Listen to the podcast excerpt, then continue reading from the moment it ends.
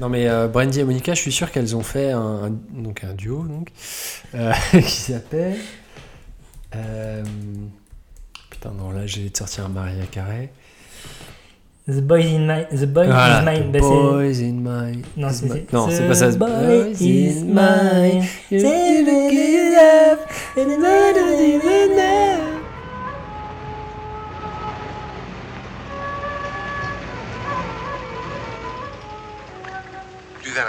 c'est amusant de découper. Ah, Cinq agneaux innocents de présalé du Mont-Saint-Michel. euh, un bon cuisinier peut faire Ça, un c'est bon de la bonne viande. Bravo. Ah. La fête commence.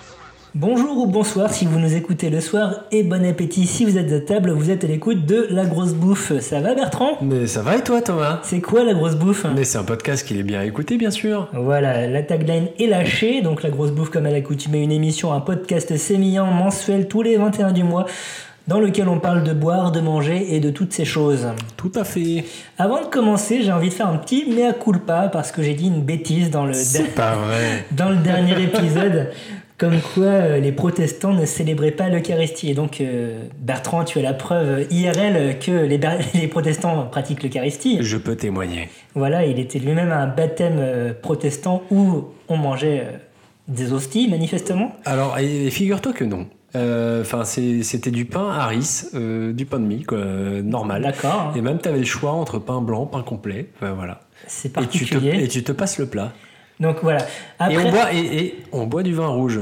Et c'est-à-dire que tout le monde peut communier, euh, c'est-à-dire euh, donc manger et le, et le corps du Christ, donc le, le pain, et le sang du Christ, c'est-à-dire le vin. Parce qu'en vrai, c'est du pain et du vin. hein, oui, et Ne juste, croyez pas tout ce qu'on vous raconte. et euh, et euh, tu, peux, euh, tu peux boire du vin, alors que chez les cathos, c'est c'est que le curé. c'est le prêtre qui mange. Alors, Voilà. tu dis Et c'est du vin rouge. Tu dis c'est le corps du Christ. Pas tout à fait. Justement, c'est là où euh, je disais pas que de la merde, ou en tout cas ça a été déformé par mon cerveau malade. Mais en tout cas, euh, le- l'Eucharistie a été dé- euh, ça, n'est plus vraiment le corps du Christ que tu manges, en tout cas chez les calvinistes, parce que justement ça serait apparenté à du cannibalisme, comme on, peut l'apprendre sur Wikipédia, ou encore en écoutant euh, l'émission La Fabrique de l'Histoire, datée du 11 avril 2018, dans la série consacrée à la viande, hein, où ils abordent entre autres la question. Voilà, Très bien. Bon, les points sont sur les i. voilà, Donc, cette parenthèse tout à fait intéressante Et si vous n'avez pas écouté. au milieu du euh, village. voilà. Au secours. Cette parenthèse tout à fait intéressante si vous n'avez pas écouté l'émission du mois dernier. Faites, euh, abordons euh, donc le sujet euh, qui nous intéresse aujourd'hui, à savoir Mais la starification, figure-toi. la starification de qui, de quoi? La starification euh, des chefs et, euh, et des vignerons. Voilà. Donc on parle de ça euh, en ce moment bah, parce que dans, là, dans quelques jours c'est la finale de Top Chef. Ah bah ouais, on est en plein Voilà, dedans, et euh, typiquement, ce type d'émission euh, télévisuelle euh, familiale, c'est, ça a été un petit peu bah, la partie immergée de l'iceberg qui nous montrait que euh, cuisinier, c'était plus un métier un petit peu ronflant ou autre, mais euh, qui pouvait être sexy et donc justement qui pouvait faire l'objet d'une émission de prime time de grande écoute. Ce qui était impensable il y a 30 ans. hein. Voilà, Mm. donc très très bon, très très bonne transition. Comment ça se passait avant? Bah, euh, avant, en fait, euh, c'est juste que ça se passait. Il y avait, il y avait des, des stars, en fait. Il y avait des figures emblématiques dans le milieu de la cuisine. Euh, mais c'est juste, elles n'étaient pas médiatisées. Ça restait des stars dans leur secteur. Est-ce que tu as des exemples? Euh, des exemples, par exemple les, les, ce qu'on appelle les mères lyonnaises. Les mères lyonnaises, c'est qui? C'est euh, en fait c'était des cuisinières de maisons bourgeoises, donc c'était des employés de maison euh, qui se sont mis à leur compte euh, après la crise de 29 parce que bah les bourgeois ils avaient d'argent. plus de sous. Voilà. Euh, donc elles se sont mis à leur compte, elles ont ouvert, elles sont mis à ouvrir des restos.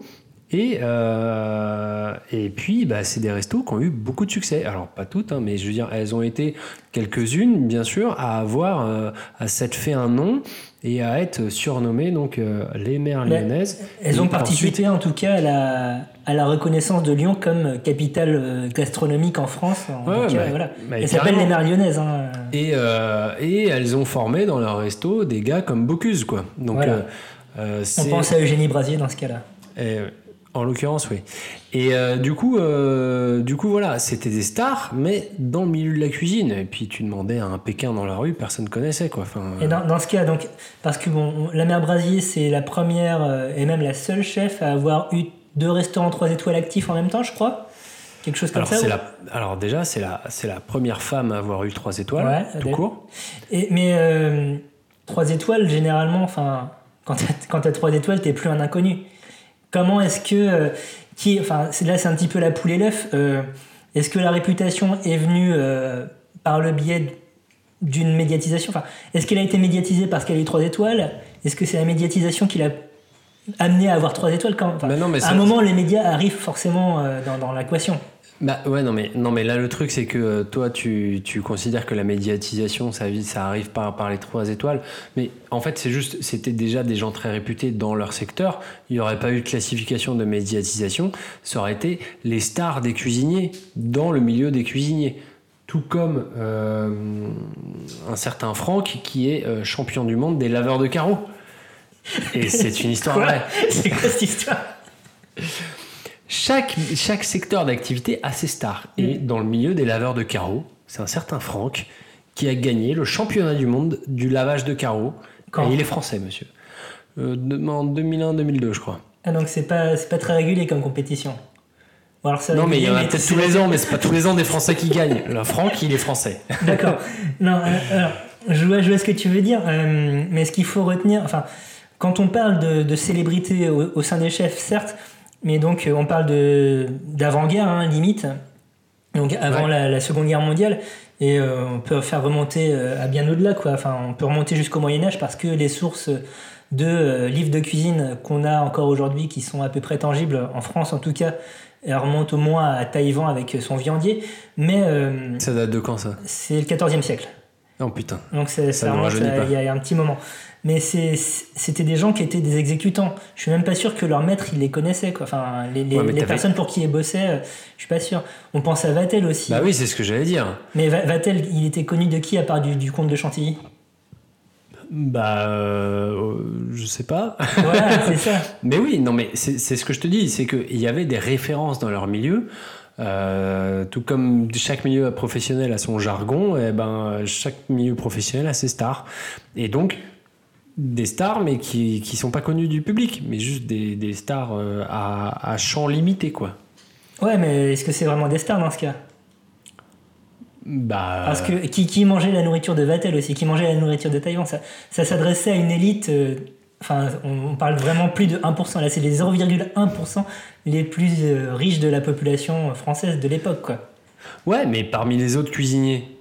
Enfin, Euh, qui, qui, qui, eux-mêmes bossaient pour les 0,1%. euh, Enfin, le, le, Bah le- ouais, le- mais- le tavernier de, de, de Brest, euh, à l'époque, je suis pas sûr qu'il ait jamais entendu parler de Taïwan euh, ou quoi.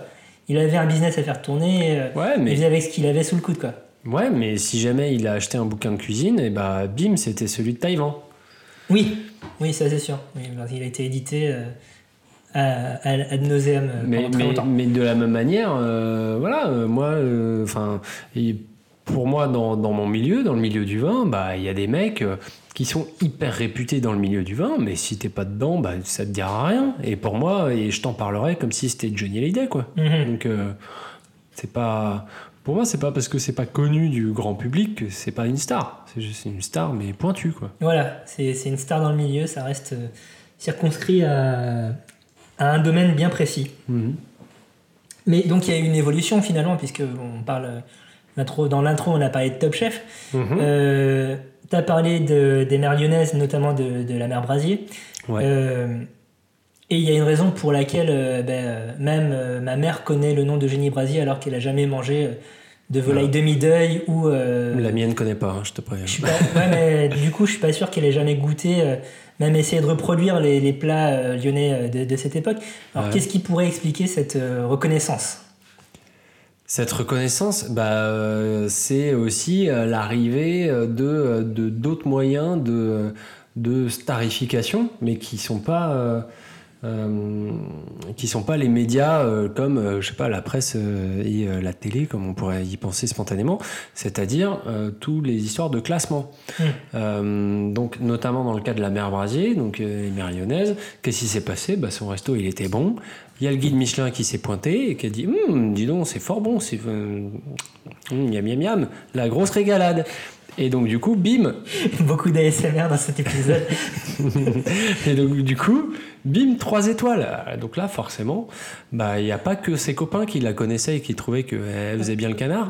Rappelons, ra- rappelons qu'à sa fondation, donc, le guide Michelin, c'est euh, avant tout pour vendre des pneus, hein, mine de rien, à l'origine, dans la mesure où euh, une étoile, ça voulait dire que euh, euh, si tu passes dans le coin, c'est cool, si tu peux t'arrêter, machin. Deux étoiles, c'est euh, Ça vaut le détour. et voilà, ça vaut le détour. Trois, trois étoiles, ça voulait carrément dire que euh, tu peux faire le voyage rien que pour y aller. Ouais, mais ça, c'était pas juste pour les lieux touristiques, c'était aussi pour les restos. Ah, c'était aussi pour les restos. Ah, ok, ouais, d'accord, ouais. très bien. Donc, du coup. euh, Ça incitait au déplacement, et donc ça- ça, usait les pneus, et donc ça vendait des pneus Du, du- oui, par capillarité, oui. euh, maintenant, enfin, je suis pas vraiment sûr qu'ils soient encore dans cette logique-là maintenant en Michelin. Je pense pas. J'espère qu'ils ont changé de modèle économique par rapport au guide en tout cas.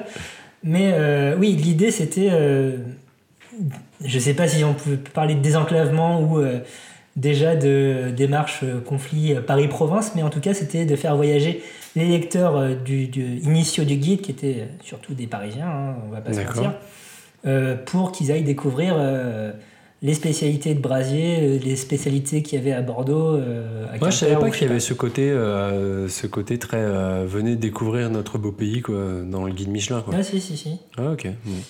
Et donc, ben, Eugénie Brasier, en tout cas à son époque, on cuisinait pas, les, les chefs ne cuisinaient pas pour ces guides-là. quoi. C'est les guides, les guides dont, leur ont permis de rentrer euh, ben, dans l'histoire de la cuisine finalement. Ouais, ouais, bien sûr. Hmm. Mais euh, Mais, mais ça, c'est c'est l'histoire de tous les classements. C'est-à-dire que dès qu'il y a un mec qui s'amène en disant euh, Putain, J'aime bien ce que tu fais et je te donne euh, des points euh, sur une échelle de 10, euh, je te mets 8, et bah forcément, euh, ça, ça cartonne. Et si, le, si la personne qui fait ça est influente, ça marche. Des exemples dans le vin, il y en a. Euh, le- premier, alors, avant, euh, avant, enfin, le tout premier, en fait, il y a un truc tout bête qui s'appelle le classement de 1855.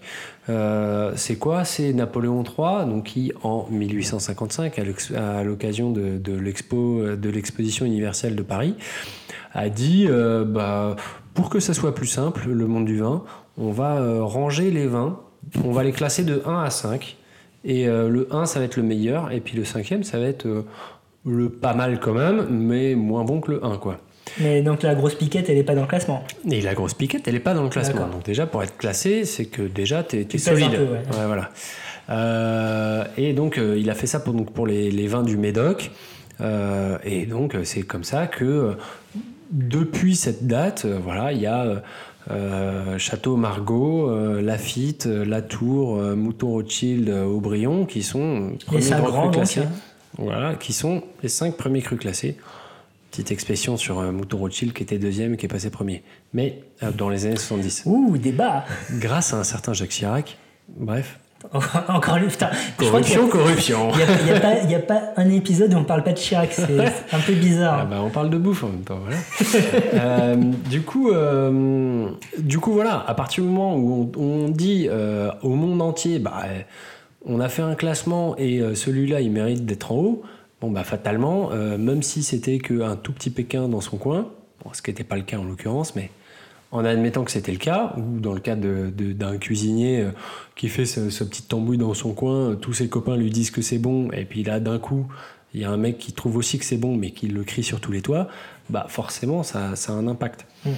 Euh, Si, si tu es supporté par quelqu'un qui est célèbre et qui a un écho, d'un coup tu peux t'envoler quoi. Bah, c'est ça. Et, et, euh, un, un exemple euh, plus récent dans le monde du vin, euh, c'est euh, un certain monsieur qui s'appelle euh, Robert Parker. Ce monsieur qui a eu l'idée, bon, c'est pas le premier, mais en tout cas c'est lui qui a popularisé le principe de noter les vins. C'est-à-dire que sur 100. C'est-à-dire que euh, pour que ça soit compréhensible de tout le monde euh, et euh, sans avoir besoin de s'y connaître, si on note un 20 sur 100, bah, on sait, même si on n'y connaît rien, qu'un vin qui est noté 76, il est moins bon qu'un vin qui est noté 82. C'est aussi simple que ça. Et c'est vraiment ça qui a fait son succès. Il a eu beaucoup, beaucoup d'influence, et à tel point qu'il y a eu un effet pervers, ce qui fait que bah, tous les producteurs de vin ont essayé de lui plaire. Voilà, parce que ces, notations sont basées sur son goût propre. Et oui, et ben, c'est subjectif le vin. Hein. Donc euh, lui, il aimait les vins un peu fait comme ci et comme ça. Et donc du coup, tous les producteurs ont essayé de lui plaire parce que ça avait un impact énorme d'avoir une bonne note de ce monsieur. Et c'est ce qui est dénoncé un petit peu dans le documentaire Mondovino, euh, voilà. Exactement, euh, documentaire, documentaire que je vous invite à regarder tout en gardant en tête que c'est une vision un peu manichéenne des choses et que, euh, comme d'habitude, la vérité est ailleurs et que euh, est souvent dans la zone grise entre le noir et le blanc. Donc Parker, c'est pas qu'un grand méchant, il a, il y a un sens dans sa notation. Non, mais euh, non, mais il y a un sens dans la notation. C'est comme c'est un critique euh, puissant, mais après, euh, ce que je veux dire par le fait que c'est très manichéen comme documentaire, c'est que il y a le méchant américain et le gentil français qui résiste à l'invasion du méchant américain. C'est un peu ça. Euh, et il y a le rôle du collabo tenu par Michel Roland, qui, est, un consultant œnologue très, très influent et encore influent euh, euh, encore aujourd'hui, et qui, qui, qui est en fait un mec qui conseillait les châteaux pour faire des vins qui plaisaient à Robert Parker. Parce que il était pote avec Robert Parker. Donc c'est voilà, mais c'est un documentaire très instructif, très intéressant, mais euh, prenez du recul. Du, coup, ces points par cœur, euh, où est-ce qu'on les lisait, où est-ce qu'on Il y avait un guide. il y a toujours un guide qui, le guide par cœur des vins et qui note sur sur 100. Et en fait, le truc c'est que si du jour au lendemain il y a un mec qui bosse pour le guide par cœur, qui vient dans votre domaine, vous vous êtes vigneron, vous n'avez rien demandé à personne, vous faites vous faites deux petites cuves, vous vendez aux copains et basta il euh, bah, y a un mec qui se pointe, bonjour, j'aimerais goûter vos vins, et puis qui le note 98 ou 100 sur 100, du jour au lendemain, votre téléphone sonne et vous avez tout vendu. Mais du jour au lendemain. Donc euh, c'est euh, ça, ça a un vrai impact et vous êtes sûr que vous allez avoir une photo en une de la presse spécialisée. Peut-être pas du Times, mais... La RVF la revue des vins bah, France. La RVF et puis euh, Wine Advocate, euh, donc, qui était le magazine de Robert Parker. Et puis, euh, et puis d'autres, du coup, il y a plein d'autres d'autres critiques qui vont s'intéresser à ce que vous faites, alors qu'avant, vous c'est juste votre, votre vin mm. dans votre coin. Quoi. Mais donc, ça, ça tient. Enfin, cette reconnaissance tiendrait à des coups de chance de tomber soit sur des jurys du Michelin ou de Gotemio, de Pudlowski, qui bah, d'un coup dénichent la pépite, mm. ou des Robert Parker justement. Euh, c'est de la chance, parce que le talent, techniquement, tu l'as déjà. Enfin, si, si, si, ta, si ta cuisine et ton vin. Bah, c'est de la chance et de la com. Enfin, c'est-à-dire que euh, le mec, soit il vient vraiment par hasard et il toque machin, soit tu, tu, te démerdes pour faire savoir que tu fais du bon vin. Enfin, euh, c'est, après, c'est la relation publique. C'est plus facile aujourd'hui qu'il y a même 10 ans, je pense. Ah, bah oui, je pense, oui. Bah, bien sûr. Bah là, tu dis, hé, hey, hâte Robert Parker, je fais du bon vin. non, mais j'en sais rien, je suis pas, je, suis pas RP, mais euh, j'imagine que oui, c'est quand même beaucoup plus simple aujourd'hui qu'il y a 10 ans, 20 ans et a fortiori 40 ans où t'envoyais une lettre. Et le, donc le, le, revers, on, l'a un petit peu abordé, mais c'est une sorte d'uniformisation des goûts. Comment est-ce qu'on crée si euh, l'objectif c'est de plaire à tout prix euh, aux critiques, aux guides aux, gens qui vont euh, peut-être après t'amener. Euh, quel, est l'équilibre à trouver entre créativité propre dans le vin ou dans la cuisine et euh, ben, raison économique parce que ben, il faut remplir la gamelle, t'as un personnel à payer, t'as un restaurant à faire tourner. Où est-ce qu'elle est, Comment est-ce qu'on fait pour vivre avec tout ça quoi? Bah non mais bah ça c'est pas évident mais c'est vrai que là pour le coup dans le cas de Robert Parker il y a eu une vraie conséquence et une vraie standardisation des vins euh, en particulier dans le Bordelais, mais pas que, euh, parce qu'il fallait à tout prix plaire à ce monsieur et donc donner des vins très puissants, euh, très boisés, un peu sur extrait,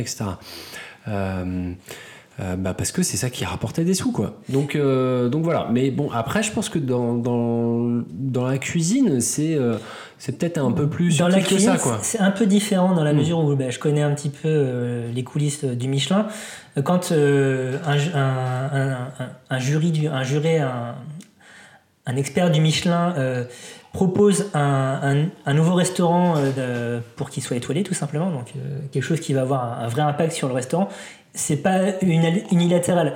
Il va le proposer en commission, il va le proposer devant ses pairs parce qu'il l'a visité. Et ensuite, euh, il y a d'autres d'autres jurys, d'autres juges qui vont euh, se rendre au même restaurant et se faire leur avis propre. Tu et veux donc, dire qu'il y a une décision collégiale sur juste le fait est-ce qu'on va y aller pour goûter? Euh, y a une dé- déjà, il faut convaincre tes, tes- tes collègues lors d'un grand oral, effectivement. D'accord. Si ils sont convaincus, euh, il y en a trois ou quatre qui vont aller goûter à tour de rôle dans le restaurant pour voir si ça correspond à ta critique et si effectivement ça mérite une étoile derrière. Il y en a trois ou quatre, donc il y a trois ou quatre contre-avis, quoi. Genre, t'as une double correction au bac, mais euh, au Tout fait. Michelin, c'est trois, non, triple mais ou voilà, quadruple. c'est- quoi. c'est la- Parce que justement, ça a des conséquences lourdes. Euh, le meilleur exemple que j'ai, c'est encore une fois Alexandre Couillon, dont on avait parlé vite fait euh, le, mois dernier. C'est le gars de Noirmoutier, là, qui ça, crevait la, dalle. La marine à Noirmoutier. Ouais. Il crevait la dalle. T'as d'abord Pudlowski qui va, qui va voir, qui lâche une critique dithyrambique. Je sais, je sais plus si c'est dans son guide ou si c'est dans un magazine. Derrière, Mhm. t'as le Michelin qui y va et euh, qui euh, est euh, épaté par sa cuisine, qui lui lâche une étoile. Et ça, juste l'étoile, ça lui a sauvé la vie. Le mec Ouais. allait mettre la clé sous la porte euh, quelques mois plus tard si il n'avait pas eu euh, ce- ce- cet écho. Et trois mois après, on avait déjà décidé de partir. Là, on se retrouve euh, à passer le pont, à revenir chez nous. Et là, sur la radio, on entend euh, Eh oui, cette année, la sortie du guide Michelin. Et grosse nouvelle, le restaurant La Marine prend une étoile au Michelin. Et là, on se regarde. On se met limite, évidemment, à pleurer. Qu'est-ce qui nous arrive? Grâce à Alexandre Couillon, on va dire que Noirmoutier devient une destination gourmande. Donc, ouais, heureusement qu'il y a plusieurs personnes. Je sais pas si c'est la même chose dans le vin, justement, parce que là, ce que tu sembles dire, c'est que Parker, en tout cas, il était tout seul à goûter les vins et à les noter. Non, non, il avait après, enfin, peut-être au début, mais après, il a eu une armée de mecs. Ouais, euh, mais qui est-ce que que c'est recoupé, quoi, à chaque fois? Pardon? Est-ce que, les, est-ce que euh, tu vas avoir deux ou trois mecs qui vont goûter le vin pour. euh, Ouais, Moi, je connais pas les coulisses, mais j'imagine que euh, quand c'est des notes entre 80 et 90, euh, t'as personne qui doit regoûter. Après, Mm. je pense que si, euh, si le mec il a envie de mettre 100 sur 100, je pense qu'ils sont très nombreux à goûter aussi parce Ouais. que euh, parce que 100 sur 100, là pour le coup, ils sont pas nombreux à avoir eu cette note. Et Mm. quand t'as cette note-là, euh, bon bah t'es sûr grave, que quoi. t'es sûr que tu peux prendre ta retraite quoi. Enfin, ça va, Mm. t'as- ton avenir est assuré quoi. Donc, le- les guides ont, ont un rôle. Ils peuvent avoir un effet pervers parce que, euh, ben, euh, Hmm. là, un exemple très proche de nous, c'est euh, Jean-François Piège. Ouais. qui euh, avec euh, le grand restaurant, c'est le grand restaurant je crois, son, le nom de son, son Ouais, euh, et à deux étoiles depuis je ne sais plus combien de temps, mais qui a fait des investissements massifs et qui, a, qui réfléchit sans cesse à sa carte pour avoir la troisième étoile. Voilà, Et c'est son seul objectif au mec. exactement. Enfin, c'est son seul objectif et ben ça, c'est justement euh, écrit, euh, c'est ce que dit euh, Henri Michel dans, dans une des chroniques Munchies Top Chef. Mhm. Il veut tout. Il veut la médiatisation, il veut le- les trois étoiles, il veut la reconnaissance des pairs. Et enfin, c'est c'est une quête très très compliquée dans laquelle il s'est investi le bonhomme parce que ben, Bah ouais, mais en même temps, il, il, il manque plus que ça aussi. Enfin, tu vois. Il manque plus que ça. Et Et puis je pense que quand t'es il a ses euh, hein, il a ses détracteurs. Non, mais bien sûr, mais je pense que quand t'es cuistot, euh, 3 étoiles, c'est c'est un peu le, le Graal. Ah quoi. mais bien sûr. Donc, euh, Mais c'est l'investissement d'une vie. Et tu Ouais. peux pas trop faire le fanfaron à être jury top chef dans ce cas-là, je pense. C'est pour ça. mm, ah, et si on veut faire une comparaison pourrie, euh, quand t'es joueur de foot, euh, bah ouais, t'aimerais bien, euh, je sais pas, tu fais le guignol euh, en conférence de presse quand tu joues au PSG, mais c'est pas pour ça. Que, mais si en même temps t'as envie d'être sélectionné en équipe de France et de gagner la Coupe du Monde, bah c'est pas impossible. C'est peut-être plus dur, mais c'est pas impossible. Enfin, je sais pas, moi je vois Mm. pas. En fait, euh, justement, ben, c'est aussi pour ça qu'on a fait cette émission, c'est qu'on est dans une période où euh, les chefs sont surmédiatisés. Enfin, certains chefs, pas tous. hein. Ouais. Mais euh, le métier de cuisinier fait rêver. Et euh, médiatiquement, les- les- les- le personnel de cuisine hein, est beaucoup plus présent euh, dans les télés, dans les journaux, dans les magazines qu'il était il y a 15, 20 ans. Et puis, euh, je parle même Ouais. pas d'avant. Donc, Il y a, il y a- il y a forcément cet attrait de, de la lumière, je pense. Enfin, euh, Cyril Lignac l'a très bien prouvé, Jamie Oliver euh, beaucoup plus que tous les autres. Euh, mais est-ce que c'est possible? Euh, Alain Passard, tu le vois pas devant les caméras plus que ça, alors qu'il est très Non. médiatique. Hein. Ouais, mais, Mais, tu euh, lis des articles, il y a des BD Ouais. faites sur lui, enfin, tu Mais vois. il- il- voilà. Combien, euh, à part cette année où euh, ils ont aligné euh, les MOF et euh, les, les 3 étoiles, euh, est-ce que tu es capable de me citer euh, le nombre de 10 jurés différents 3 étoiles qui ont été jurés invités dans Top Chef? 10, 3 étoiles différents? Ouais. Euh, Et pourtant, il y en a eu, des, il y a eu plus de 100 émissions. Donc ça, ça fait même pas un sur euh, un toutes les 10 émissions, si tu veux. Non, mais c'est sûr. Mais euh, bah, il faut les convaincre. Mais je pense que en réfléchissant, je peux t'en sortir au moins, au moins 6, quoi. Ouais. Mais euh, non, mais euh, je, je, je vois ce que tu veux dire et t'as pas tort. Mais, mais pour moi, c'est pas. Enfin, c'est une évolution qui viendra, quoi. Et, et c'est. c'est la même évolution qu'il y a eu quand justement la médiatisation des chefs est arrivée et qu'il y a il y a euh, 10 ans on s'est mis à se dire ah bah ouais en fait la cuisine c'est chouette Hmm. la cuisine euh, c'est sexy la cuisine on en parle et la cuisine euh, ça ça parle à tout le monde au grand public entre guillemets et donc du coup euh, on va se mettre à, à faire à utiliser à en parler dans les médias de masse quoi Hmm. et à sortir un peu du placard Autre, autre question qui est autour de. Pour, pour en finir avec donc, la question des guides et, et autres. Hmm. Euh, on connaît. Enfin, le grand public connaît plus de noms de grands chefs aujourd'hui. oui Combien il y en a qui vont dans leur restaurant? Et si tu ne vas pas dans le restaurant, combien euh, est-ce qu'il y en a qui sont capables de citer les plats signatures de ces chefs? Mais oui, mais, mais ça, mais c'est, enfin, c'est pareil dans le vin. Oui, mais Euh, on tu admire vois, des personnalités plus que des professionnels finalement. Alors que Non, la mais- cuisine, c'est quand même le, le travail, la technique, euh, un choix des produits, certes, mais euh, le bonhomme, il faut qu'il exécute derrière. quoi. mais oui, mais je veux dire, tout le monde est capable de dire, euh, je sais pas moi, euh, j'adore, euh, j'adore Karen Knightley ou, ou Gérard Depardieu. je trouve que tous ces films sont trop bien. Ah ben, j'arrive à citer plus de films de, de Gérard Depardieu que de Oui, mais pourtant, quoi, si je tu sais pas, tu, tu, tu l'as jamais vu, tu vas jamais lui serrer la main, tu, Non, tu- voilà. mais t'as as vu ses films. T'as consommé un petit peu sa production, quoi, si tu veux. Ouais, c'est vrai. Bon, c'est vrai que c'était une comparaison pourrie. Autant pour moi. Mais euh, de fait, enfin, Ducasse, je sais pas c'est quoi sa spécialité. Robuchon, je sais qu'il a la Bah, c'est purée. les étoiles, mec. Ouais, voilà, bah, Robuchon aussi. Robuchon, je sais qu'il a la purée. Euh, Passard, je sais qu'il a euh, l'œuf à la coque, si tu veux, ou euh, la betterave en croûte de sel. ouais, moi j'aurais dit ouais, les légumes. Ouais, non, les légumes, mais euh, voilà, c'est quoi la spécialité de Guy Savoy C'est quoi la spécialité de, de Gordon Ramsay? C'est la télé. Voilà, voilà. À un moment, t'as- enfin, t'as l'impression que les mecs sont plus en cuisine et sont, sont juste derrière- devant les caméras à, à apprendre la cuisine, et c'est très bien. Mais euh, est-ce que est-ce qu'on se souvient de leur resto derrière, quoi? Mais, mais euh, pour ça, moi, il y a un truc qui m'hallucine. Et je trouve que c'est pour ça que, tu vois, le- la, la starification euh, de, de la bouffe est hyper marquée. C'est que, bah, tu vois, le resto de Piège, il s'appelle le Grand Restaurant. Le resto de Hélène Darroze, euh, il s'appelle le Hélène Darroze. Euh, non, mais les restos ont plus de nom, quoi. Euh, tu vois, même euh, tous ceux qui sont passés un peu à la télé ou qui ont été un peu médiatiques pour une raison ou pour une autre, ils portent le nom du mec c'est ou, ou de la meuf. Ils, ils ont plus de ils ont plus de nom en soi quoi. Mhm. Donc euh, c'est ça montre aussi que que tu, tu, tu manges euh, une personnalité, tu manges pas à la cuisine. On revient au cannibalisme, c'est super gore. non mais que t'es plus euh, voilà, t'es- t'es- tu vas dans ce restaurant-là, pas parce qu'il a un nom sympa, c'est parce que c'est le resto de machin. Mhm.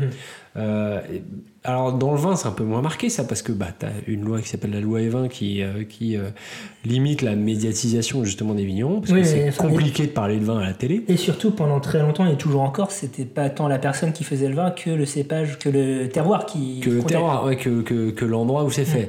Mais, euh, mais même quand tu as des figures un peu emblématiques, bon, bah, c'est toujours un peu plus compliqué que, que de, parler, enfin, de parler de vin à la télé que de parler cuisine. Mais, mais même quand tu as des, euh, des, personnes aujourd'hui, des vignerons, qui euh, bah, mettent en, en avant leur nom. Et, et c'est aujourd'hui, je bois le vin de machin truc et pas, et pas je bois un vin de telle région. Quoi. Et si, si c'est pas la médiatisation classique euh, comme on l'entend, donc euh, télé, radio, magazine, presse, écrite, comment est-ce qu'ils se font connaître ces gens-là? Par un plus large public que les initiés du vin? Alors, bah, il y a.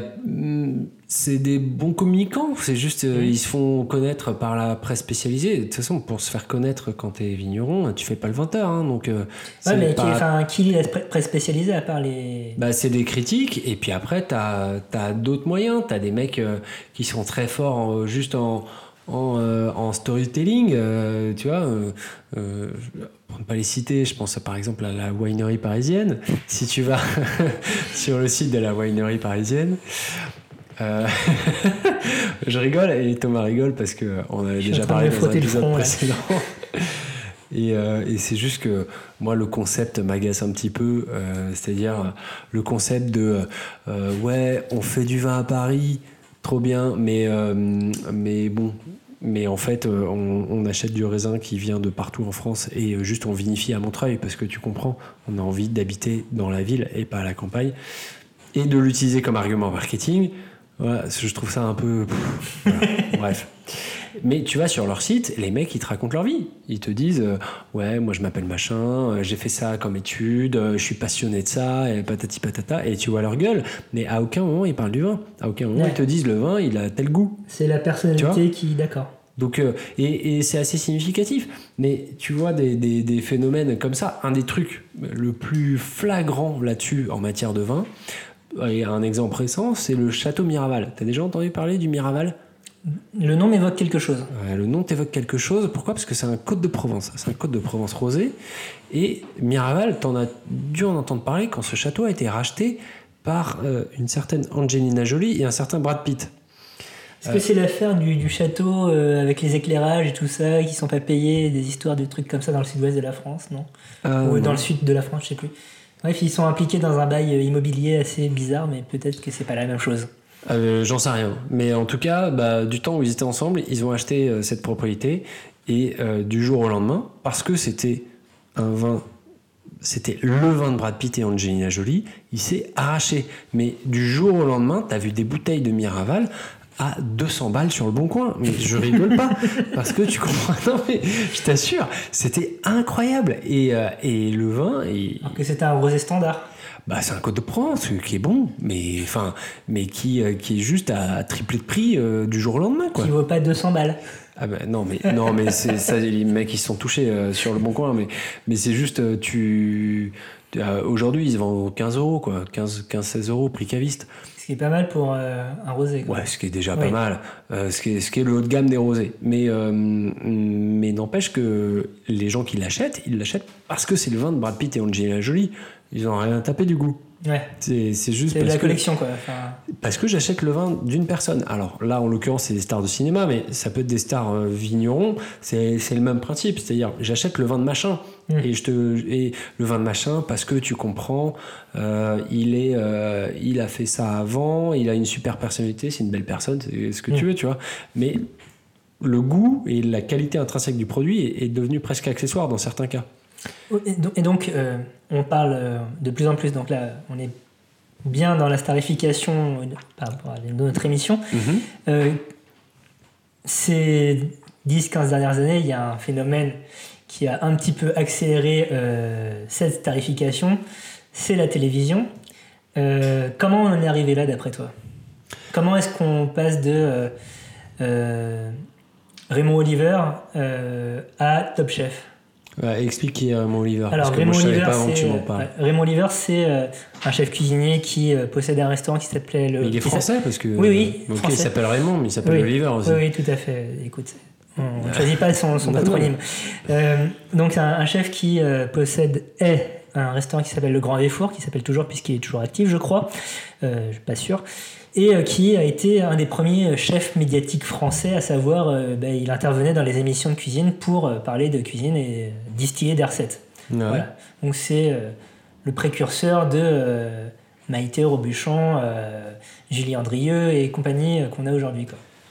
Donc on est aujourd'hui. Et, ouais. et comment est-ce qu'on passe de, de ça à Top Chef, euh, bim bam boum, euh, et euh, ça se déchaîne sur les réseaux sociaux pour euh, tel ou tel candidat, et euh, voilà. Non, mais bah. euh, Parce je que Raymond Oliver, il déchaînait pas les passions comme ça, je pense. Mais non, mais euh, c'est-à-dire qu'on est passé de. Alors, Raymond Oliver, moi je connaissais pas, mais je veux dire, Maïté et, euh, et Joël Robuchon qui faisaient euh, Bon appétit, bien sûr. Le- Cette le- déformation très skyrockienne de, de, de sa phrase, il a pas de cheveux sur la langue, Robuchon. Hein. Et bon appétit, bien sûr. alors là, moi je suis sûr que je peux te trouver un extrait où il dit Hum, Et bon appétit, Non, bien pour, sûr. pour- pour moi, c'est Diffoul ou Romano qui disent ça. euh, Ah, bah c'est peut-être ça. c'est peut-être pour ça, ouais. Ah, putain, on voit ceux qui ont écouté Skyrock. quand- Euh, ouais, c'est peut-être ça. Euh, mais. euh, euh, donc, comment on est passé de, de ça à Top Chef aujourd'hui? Euh, bah, C'est juste que. À la base, la cuisine, on a parlé pour faire des recettes. À la base, la cuisine, c'était euh, pour aider euh, la ménagère, en gros. Ouais. Euh, voilà. Genre, ah, je vais vous donner un tuyau et je vais vous faire une petite fiche recette. Alors, il faut 50 grammes Ouais. de machin, de trucs. Et comment on est basculé à l'autre à, à- à Top Chef aujourd'hui C'est juste, bah, c'est la télé-réalité qui est arrivée. C'est, euh, et donc, avec un autre concept. Avec, Mais, euh, enfin, avec autre chose. Et avec, euh, je vais m'attacher à des candidats qui vont être euh, avec une sélection, etc. Donc, ça va être un peu l'aventure, quoi. Encore une fois, c'est le storytelling. Mais pour Ouais. en en revenir au Robuchon, euh, Robuchon qui était euh, un des jurés invités dans une des dernières émissions de Top Chef en date. Mais ouais, Euh, mais c'est fou. Ça reste la même personne que le mec qui disait bon appétit, bien sûr. Oui, mais quand tu le vois faire le guignol sur France 3 à t'expliquer comment, euh, comment on fait une paupiette de veau euh, à midi, tu le prends pas au sérieux, le mec. pourquoi Mais pourquoi Mais pourquoi Mais parce que. Le mec avait déjà des une 15 étoiles, quoi, je sais pas. Mais oui, mais à l'époque, tout le monde s'en battait les couilles qu'il ait 15 étoiles. Et puis ça parlait à personne. Je Et sais pas. pourquoi, pourquoi ça en parle à des gens maintenant, à part Top Chef? Enfin, c'est pas Top Chef qui a fait découvrir les étoiles aux gens quand même. Non, mais c'est Top Chef qui a popularisé la cuisine et l'importance de la cuisine et le fait que bah non mais mais tu, tu rigoles. Non, mais- non, mais je suis d'accord avec toi. Mais euh, je veux dire, à l'époque, la cuisine, c'était à l'époque, avant, avant toutes ces émissions-là. euh, pour moi, en tout cas, la cuisine, c'était euh, quelque chose de ringard. C'était un truc de vieux. Et c'est l'arrivée de la cuisine dans les médias de masse avec des téléréalités qui ont fait que euh, bah, Qui l'a c'est rendu devenu- sexy, quoi. Qui l'a rendu sexy, un truc jeune et un truc euh, où tu peux être créatif, euh, un truc où tu peux euh, tu peux t'amuser, euh, un truc euh, voilà, un truc dynamique. J'ai- Alors envie de qu'avant c'était juste chiant où tu faisais une recette quoi. J'ai envie de revenir sur un truc que tu as dit justement, euh, où tu expliques que la cuisine avant, donc c'est euh, Micheline qui te donne euh, une fiche recette. Et euh, oui, même dans les médias traditionnels, en fait, la cuisine c'était relégué dans les magazines féminins. C'était un truc essentiellement domestique. Bah Euh, oui. La cuisine des grands chefs, elle ne s'exposait nulle part, quoi. Ou alors dans des magazines spécialisés. Je sais plus le nom. Tu as une publication qui existe toujours, qui est une publication vraiment pour les chefs, mais en dehors de ça, euh, c'était dans les Marie-Claire, dans euh, les. Euh, comment faire un bon. 365 C'était ça. voilà. C'était Ginette Mathieu avec, je- Avec la cuisine ménagère, justement. La cuisine pour tous, etc. Il y a, il y a- enfin, tu penses que le, le- le switch, ça a vraiment été la euh, mise en scène de la cuisine dans la télé-réalité euh, pour moi, ouais. C'était vraiment une histoire de, story- de storytelling, etc. Et, et c'est vrai qu'ils sont très très forts. Euh, Enfin, euh, les mecs, ils sont capables de te scotcher sur, euh, sur des, des, des petits trucs. Ouais, où est-ce que tu passes un, où est-ce que tu places dans ce contexte-là un type comme Jean-Pierre Coff? Euh, qui euh, voilà euh, Jean-Pierre Coff, il- lui, ouais, il, il- il a un petit peu sensibilisé, mais Jean-Pierre Coff, ou comme Petit Renault, Hmm. ou comme euh, euh, Perico Légas dans une Oui, moindre oui, oui. mesure, mais c'est des gars qui ont qui étaient plus des chroniqueurs, des petits intervenants dans des émissions. oui c'est pas des critiques c'est des... Et qui, euh, et qui eux, ont, ont fait aussi quelque chose pour sensibiliser sur euh, bah, qu'est-ce que vous mangez, attention à acheter des bons produits. Quoi. Moi, c'est plus comme ça que je le perçois. Mais ils ont sensibilisé à cette problématique-là, au bien manger, au, au bon mieux manger. manger en tout cas ouais.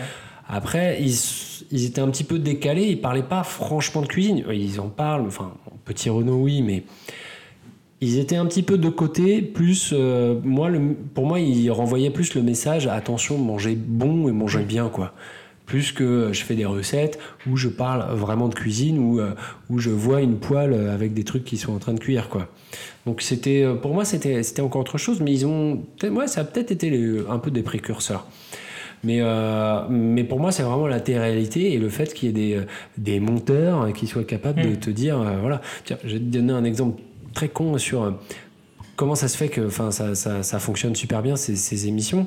C'est juste, euh, euh, je pensais, il y avait euh, euh, Bruno, Bruno Muschio, Navo, de, Hmm. de Bref, enfin de Bref et d'autres. Oui, oui. qui, qui a dit en interview que si pour bref il a- ils n'étaient pas tombés sur ce monteur là Valentin je sais pas quoi d'ailleurs j'ai oublié le nom du Un mec monteur de quoi? Un monteur le, le mec qui a monté la série bref Ouais. il disait si on trouve pas un mec vraiment brillant, eh ben, on va peut-être demander aux monteurs de Top Chef, parce que les mecs, ils sont tellement forts qu'ils arrivent à Ouais. rendre excitant euh, l'histoire d'un mec qui coupe une carotte, quoi. Ouais. Et, euh, et, et je me dis, euh, voilà, ça, ça a vraiment changé l'histoire de montrer la cuisine, et, et pour moi, c'est vraiment la télé-réalité et les grosses chaînes qui se sont emparées de ce Et truc. là, ce qui est très intéressant, c'est que donc Top Chef, c'est une émission, euh, c'est une émission américaine à la base, et l'émission américaine, elle dure une demi-heure, trois quarts d'heure à tout casser. Et euh, ce qu'on a fait nous en France, enfin, ce que M6 a fait ou la boîte de production a fait, c'est euh, donc rallonger ça sur euh, trois heures, Ouais. euh, parce que euh, ils voulaient pas se focaliser que sur le storytelling. Tu regardes l'émission américaine, tu te concentres que sur les personnes. Tu vois les gens, tu vois leurs conflits, tu vois euh, avec qui ils s'entendent, avec qui ils s'entendent pas, les personnalités, tout ça. Tu vois très très peu de cuisine finalement. Ah ouais, J'ai jamais regardé le Top Chef. Tu vois très peu de cuisine, tu vois très peu de technique. En France, on, on a certes le storytelling, même si là cette saison, euh, les personnalités sont pas très intéressantes, je trouve. Bah oui, ils sont chiants. Voilà. Mais en tout cas, tu vois de la belle cuisine, enfin de la belle cuisine, tu vois de la cuisine exécutée, même si bah, enfin, la recette qui, qui prend une heure et demie, tu elle défile en, en cinq minutes, montre en main à chaque fois. Quoi. Mais tu vois euh, les types euh, euh, pratiquer la cuisine et euh, bon, ça, tu, tu, chaque, chaque année, chaque saison, tu as un petit truc qui va sortir. Donc là, cette année, ça va être le fumage, hein, j'ai l'impression. L'année d'avant, Ouais. c'était euh, le, le citron caviar. Avant, tu avais la fève tonka, les espumas, les chromeski, tout ça. Mm. Et, et c'est des petites méthodes qui, qui, qui- Yuzu. oui, le yuzu, évidemment. C'est des méthodes qui euh, vont pénétrer le quotidien euh, des cuisines françaises, je pense. Enfin, c'est pas, pas le hein. pas tout le monde qui va se mettre à faire du fumage, quoi. Mais voilà, tu tu vas te dire, Eh, j'ai vu ça, peut-être que je tenterai ça si euh, j'ai le matos, si ça coûte moins cher sur Amazon et autres, quoi. Bah ouais, mais carrément. Mais ça, ça a un vrai impact. hein. Mm. Et, euh, et ça, ça a un impact aussi euh, sur, euh, pas que sur la vie quotidienne, mais aussi sur, sur la vie des gens. Enfin, sur la vie des gens. Merci. Je suis con. Non, mais sur. euh, mais non, ne te dévalorise pas comme non, ça. mais aussi sur, euh, par exemple, sur l'orientation professionnelle. Aujourd'hui, les CFA, euh, donc les, les centres d'apprentissage pour passer un CAP cuisine, pâtissier, ils sont pleins. Mhm. Et euh, à l'école Ferrandi, euh, qui est une école euh, donc euh, culinaire parisienne, euh, qui appartient à la chambre de commerce, donc c'est c'est Oui, il est- moitié il est moitié. cher. C'est très cher. non mais alors oui, c'est privé dans le sens c'est très cher, mais en fait c'est pas vraiment, c'est qu'à moitié privé. Mais euh, mais euh, L'école Ferrandi, l'école Marx, euh, Cordon Bleu. Ouais, mais c'est des écoles qui sont pleines. Et Ouais. il y a des listes d'attente, et voilà. Et il y a des tas de gens qui, aujourd'hui, se, s'inscrivent là-dedans en se disant ça a l'air trop bien. Et c'est des trucs euh, qui seraient pas arrivés il y a 30 ans, parce qu'il y a 30 ans, la T'as des cuisine. tas de gens, donc euh, c'est qui tous ces tas de gens? Mais non, mais c'est des. euh, Non, mais c'est quels sont les profils, quoi? Eh ben, je sais pas. Alors, je sais pas, des marketeurs en quête de sens. Ouais. Euh, C'est-à-dire des, euh, des gens qui ont fait un travail de bureau, un travail un peu abstrait, qui se disent euh, est-ce que c'est vraiment ça que je voulais faire dans la vie? Moi, j'ai envie de faire quelque chose de mes mains, j'ai envie de faire plaisir aux gens, j'ai envie de parler à des gens, j'ai envie de, de, de, de faire un truc concret où je vois le résultat de mon travail. Et, et pour ça, la cuisine, c'est parfait. Donc euh, voilà, on regarde Top Chef, on se dit mais c'est vrai que ça a l'air trop bien. Et, euh, et voilà. Là où Top Chef peut biaiser le regard aussi, c'est que ça a l'air simple. Bah, ça a l'air simple parce que les mecs, en fait, ils ont déjà bossé. Voilà, exactement. tu te rends pas compte du travail propre. Tu comprends pas pourquoi un mec est en train de transpirer 10 litres de sueur euh, juste parce qu'il est en train d'éplucher une carotte. Quoi. Enfin. Alors que ben, déjà, tu as, la pression du temps, tu as la pression de la compétition et c'est, un travail super demandant avec une mine de rien. En tout cas, en termes professionnels. Bah, ouais. Moi, je me souviens d'un épisode de Dawson. Ouais, ouais, attention, me, lane. euh, où euh, il y avait Pacey qui se, qui se lançait dans la cuisine euh, et qui euh, et euh, il était tombé sur un chef qui lui avait fait éplucher pendant trois mois des pommes de terre ou je sais pas quoi, éplucher et couper des pommes de terre. Et au final ça servait à rien. Et puis un jour il lui a filé une méga truffe Et elle dit bah vas-y coupe-moi ça euh, comme si tu coupais une pomme de terre. Et puis du coup euh, Pacey il a trop bien coupé la truffe et il a dit bah tu vois voilà tu me l'as coupé impeccablement et bah voilà rien ne vaut l'entraînement, la répétition etc. Ouais, Et je trouvais que c'était une la- belle leçon de vie. Merci la cuisine, c'est Maître Miyagi, hein, c'est euh, la répétition. euh, Enfin, C'est quoi Maître Miyagi? C'est. Karate Kid. C'est, Ah, euh, ok. voilà. On n'a c'est- pas les mêmes rêves. Non, non, on n'a pas les mêmes rêves, manifestement. hein, écoute. mais oui, oui, ouais. Ça se passe comme ça. Mais donc, euh, ouais, y a, enfin, aujourd'hui, voilà, le- je trouve que la médiatisation de masse et en particulier la télé et la télé-réalité euh, sur, autour de la cuisine a rendu le métier sexy. Et donc, aujourd'hui, euh, voilà, c'est un métier qui fait envie. Les vocations Ouais. naissent entre autres parce qu'il y a des émissions comme Top Chef qui euh, mettent en avant des personnes qui peuvent un peu valoriser le métier parce que la cuisine, c'est, enfin, les métiers de la cuisine, c'est pas toujours très drôle. Hein. Ben oui, mais après, c'est biaisé, effectivement. hein. C'est comme, euh, comme euh, à l'époque de la Nouvelle Star et de la Star Academy, tout le monde voulait être chanteur. Mais peut-être juste qu'il y a beaucoup de gens, parmi ces gens qui voulaient être chanteurs, qui voulaient peut-être juste être connus avant d'être chanteurs. Oui, Bon, bah, bah, ça, tu, voyais ça pendant les épreuves de casting ou euh, Ouais, mais, mais, mais enfin, je travaille pas en CFA, mais euh, en CFA euh, cuisinier, mais j'imagine que doit y en avoir aussi un petit nombre de. euh, de- de, enfin, de mecs qui veulent là pour, être là pour la fame. Ouais, exactement. Bah, sou- souviens-toi justement dans cette saison de Top Chef encore, euh, donc dans la toute première émission, Ouais, euh, J'espère qu'ils vont nous sponsor M6. l'es- l'émission de, de, de Calif où euh, il y en a un ou deux qui tègent à la fin. T'avais un, un zozo qui s'appelle Scotchman, qui est chef Ah, à la base. Je me suis endormi en fait à cette émission-là, désolé. Il, il est chef à la base, euh, mais il a une. euh, C'est le, le mec qui faisait une chaîne YouTube là Exactement. Ouais. Et euh, c'est un forceur en fait. Enfin, t'as pas besoin de faire ça pour faire aimer la cuisine aux gens. T'as pas, pas, pas à dire. Et là, on va mettre une pointe de chlasse de fleur de sel. Personne ne dit ça dans la rue. Personne ne dit ça en vrai. Ne force pas. Enfin, il t'avais pas besoin de Ah, faire il ça. faisait mec. ça Il faisait Oui. genre de- Dans ses vidéos YouTube, il faisait ça. C'était chaud. Hashtag Schlass. non, mais c'était vraiment le, le- le fanfaron, quoi. C'est euh, le, le faux mauvais élève euh, qui est en fait premier de la classe qui euh, répond au prof, euh, mais euh, qui, qui parle latin, quoi. Enfin, c'était vraiment, c'était vraiment débile comme attitude. euh, euh, je- J'ai pas compris pourquoi il était là, en fait. Donc, moi, il a bien fait de se faire têche à la première Ouais, j'étais vachement content quand il s'est fait. têche. Allez. Ouais. Ah. Ça t'a du bien, je Ouais, sentis. ouais, là. non, mais, Ah, soulagé, j'en- parle à mes amis avec qui je regarde Top Chef, tout ça. on a nos, nos petites sessions euh, expiatoires euh, voilà, où on permet, on se relâche, mais euh, voilà, ça me fait plaisir de parler à des inconnus de, de ça. voilà. euh, pour en finir sur la médiatisation, euh, notamment télévisuelle, euh, je pense, euh, donc on a parlé de la télé-réalité qui a un grand rôle en France en tout cas euh, Ouais. dans cette vision de la cuisine. Je pense qu'il y a deux autres types de formats euh, qui sont un peu exploités, mais pas tant que ça en France. Tu as le documentaire qui Ouais. euh, a été euh, rendu super célèbre grâce à des séries comme Chef's Table sur euh, Netflix où euh, on se concentre vraiment sur la vie du chef pour le coup. Ouais. Euh, la cuisine, elle est là.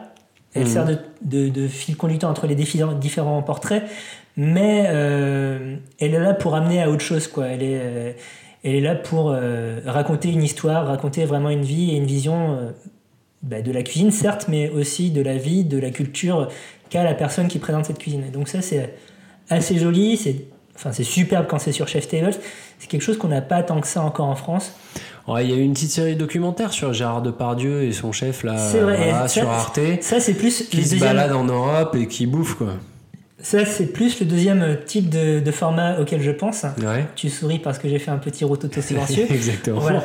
C'est le, c'est le deuxième type de format auquel je pense, qui est euh, plus en format reportage, où euh, ben, enfin, Depardieu et euh, son pote, ils voyagent en Europe, mais ils, ils restent pas avec une seule personne. Quoi. Ils, ils essayent de comprendre une culture en- dans sa globalité Ouais, ouais. par le biais de la bouffe.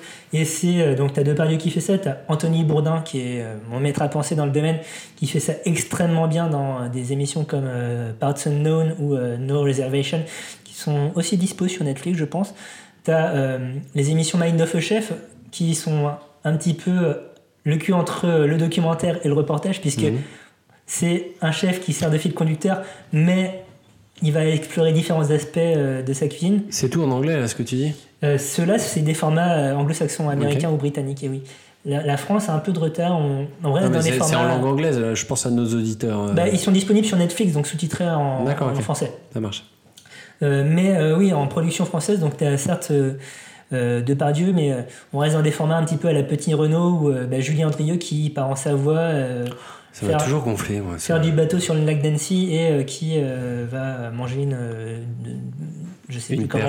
Voilà, je sais plus comment s'appelle le foutu poisson qu'on Ah, pousse- de la poiscaille, quoi. Mm. Voilà, c'est ça. La Ferra, voilà, c'est ça. La Ferra Oui, la Ferra du lac Clément et autres. Le lac d'Annecy ou le lac Démon T'es pas, de, Euh, lac Clément. T'es pas précis, t'es pas précis. Non, c'est, je suis très mauvais en géographie. Mais voilà, on reste dans des canons un peu à la papa. Je pense qu'on a, on- enfin, les, les réalisateurs de docu français ont tout, à, tout à, à s'inspirer et à trouver un modèle encore plus alternatif euh, par rapport à ce qui se passe en tout cas de l'autre côté de l'Atlantique ou de tout simplement de l'autre côté de la Manche. Mm. Voilà. Et oui, bon, il y a encore du boulot. Bon. euh, Pour conclure, alors qu'est-ce qu'on en pense de cette tarification? Bah, moi, j'ai. euh, Moi, je trouve ça cool en fait. C'est-à-dire que euh, euh, je trouve ça cool parce que ça sert la cause. Alors, il y a des effets pervers, mais au moins, euh, ça, ça met un peu un coup de projecteur sur la bouffe, le pinard, et ça permet au, à, monsieur et madame tout le monde de s'intéresser un peu de plus près à ce qu'ils mangent. Et pour moi, par exemple, enfin, enfin, t'as des émissions comme, je sais pas, comme a fait Cyril Lignac sur dans les cantines ou sur un machin, qui, qui je trouve posent les bonnes questions. Et c'est des et euh, et voilà, ça, je trouve que ça fait réfléchir. Waouh En un seul mot, hein. Ça- S-A-F-E accent C'est- aigu, etc. ouais. Et, euh, et, euh, et voilà, et ça permet voilà, de mettre juste l'accent sur, sur un, un domaine qui était, qui était un peu relégué euh, à une tâche domestique comme Ouais, je fais la lessive, oui, je, fais, euh, je fais la cuisine. C'était un métier de servant, hein, la cuisine. Euh, Il y, a, il y a juste Louis XV, en souverain français, qui s'est un petit peu intéressé à la question et c'est tout, quoi. Ouais, non, mais donc, donc, euh, donc voilà, pour moi, ça, ça, ça a vraiment un effet très très bénéfique. Parce que voilà, ça rend le truc sexy et donc, euh, et donc tout le monde s'y intéresse. Alors, de mon côté, je vais avoir un avis un peu plus mesuré. Euh, certes, ça, ça fait s'intéresser la cuisine, mais euh, l'effet pervers dont tu parles, c'est que on s'intéresse davantage aux personnes que à ce qu'est- à ce qu'elles font. On s'intéresse pas à ce qu'il y a dans la sieste. C'est un mal nécessaire. C'est un mal nécessaire, ouais, mais pour en finir avec Joël Rebuchon, justement, euh, donc euh, nous enregistrons, nous sommes le 12 avril. Le 11 avril, il y avait euh, un épisode de Top Chef où Joël Rebuchon faisait partie des jurés. Et euh, les camarades avec qui je regardais ça, pour eux, c'était d'une part bon appétit, bien sûr, euh, avec le chou sur la langue de, de- de Romano. D'autre part, c'était Fleury Michon. Et genre, les plats signature de, de, de Rebuchon, c'était pas la purée avec 10 kilos de beurre, c'était Le cassoulet de Fleury Michon. la- le cassoulet, la, terrine de foie, et, et bah, ça fait pas du bien à sa personnalité, enfin, ça fait pas du bien à son image, quoi. Oui, mais ça, Parce mais, que- mais ça fait du bien à la cuisine en général. Tu pas penses forcément. Mais oui, j'en suis sûr. Non, pour, euh, pour tout. Jean il faut- euh, qui, qui fait de la pub pour Lidl, ça fait du bien à la cuisine aussi.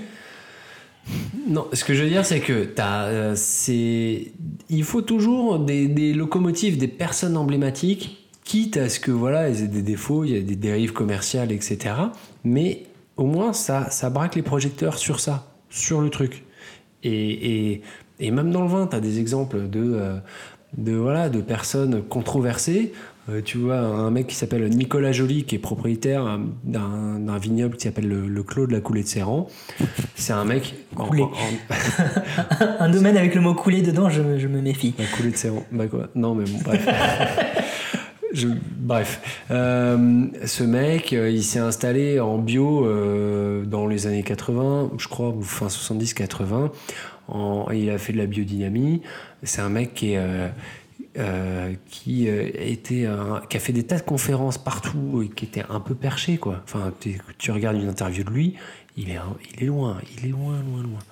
Et, le truc, c'est que bah, il a des défauts, c'est-à-dire qu'il a un côté un peu, je parle fort, un côté un peu ésotérique à fond, mais au moins il a mis, il a mis l'accent, il, a médiatisé la biodynamie, et aujourd'hui tout le monde se convertit en biodynamie. Je te dis pas que c'est que grâce à lui, mais il a attiré les projecteurs parce qu'il était propriétaire d'un domaine réputé en biodynamie et du coup il a fait plein de conférences, plein de machins, plein de trucs.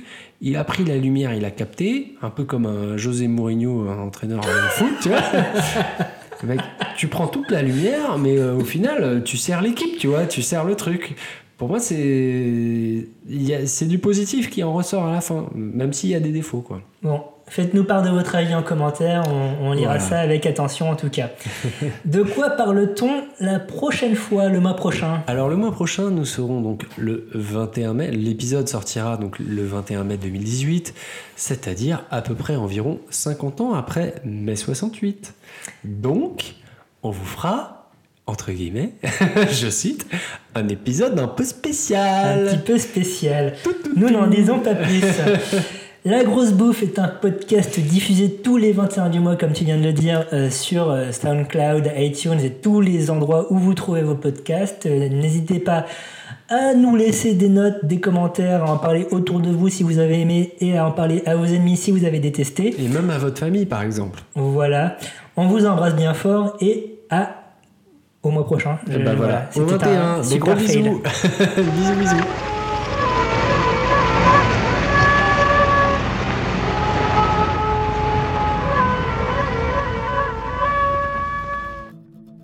La Grosse Bouffe fait partie du réseau Podcastéo, un réseau d'entraide entre podcasts indépendants.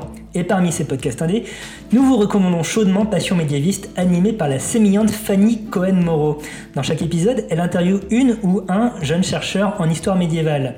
Euh, comme ça, ça fait pas trop rêver parce que le Moyen-Âge, hein, c'est pas une période super sexy. Je sais pas ce que t'en penses, toi. euh.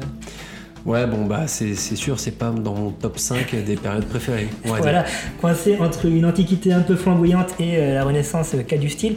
Après, je te pose la question est-ce que la Renaissance n'est pas un petit peu la prolongation du Moyen-Âge hein? Oh, oh, oh, mais Voilà. complètement. Je vais Voir un aboutissement. les, les pros et anti-Jacques Le Goff s'entre-déchirer sur la question. Euh, du coup, donc Passion médiéviste, ça permet d'en apprendre davantage sur cette période un peu moins connue, euh, sur les mentalités, sur les gens qui y ont vécu. Donc le dernier épisode en date à l'heure où nous enregistrons est consacré au traitement de l'image du lion biblique entre le 5e et 15e siècle. C'est très intéressant, beaucoup plus intéressant que ce que je dis. Et ça permet également de faire le point sur l'état de la recherche historique en France aujourd'hui, en particulier donc en médiéval. Bref, Passion médiéviste, c'est un podcast pour les sapiosexuels globistes comme moi, et donc si vous êtes un ou une furie platiste, passez votre chemin. Au passage, si euh, vous écoutez cette émission le 21 avril, sachez que euh, euh, Fanny organise un, épisode spécial en live aujourd'hui même à l'antenne à Paris ce soir. Donc faites-y un tour si vous êtes intéressé.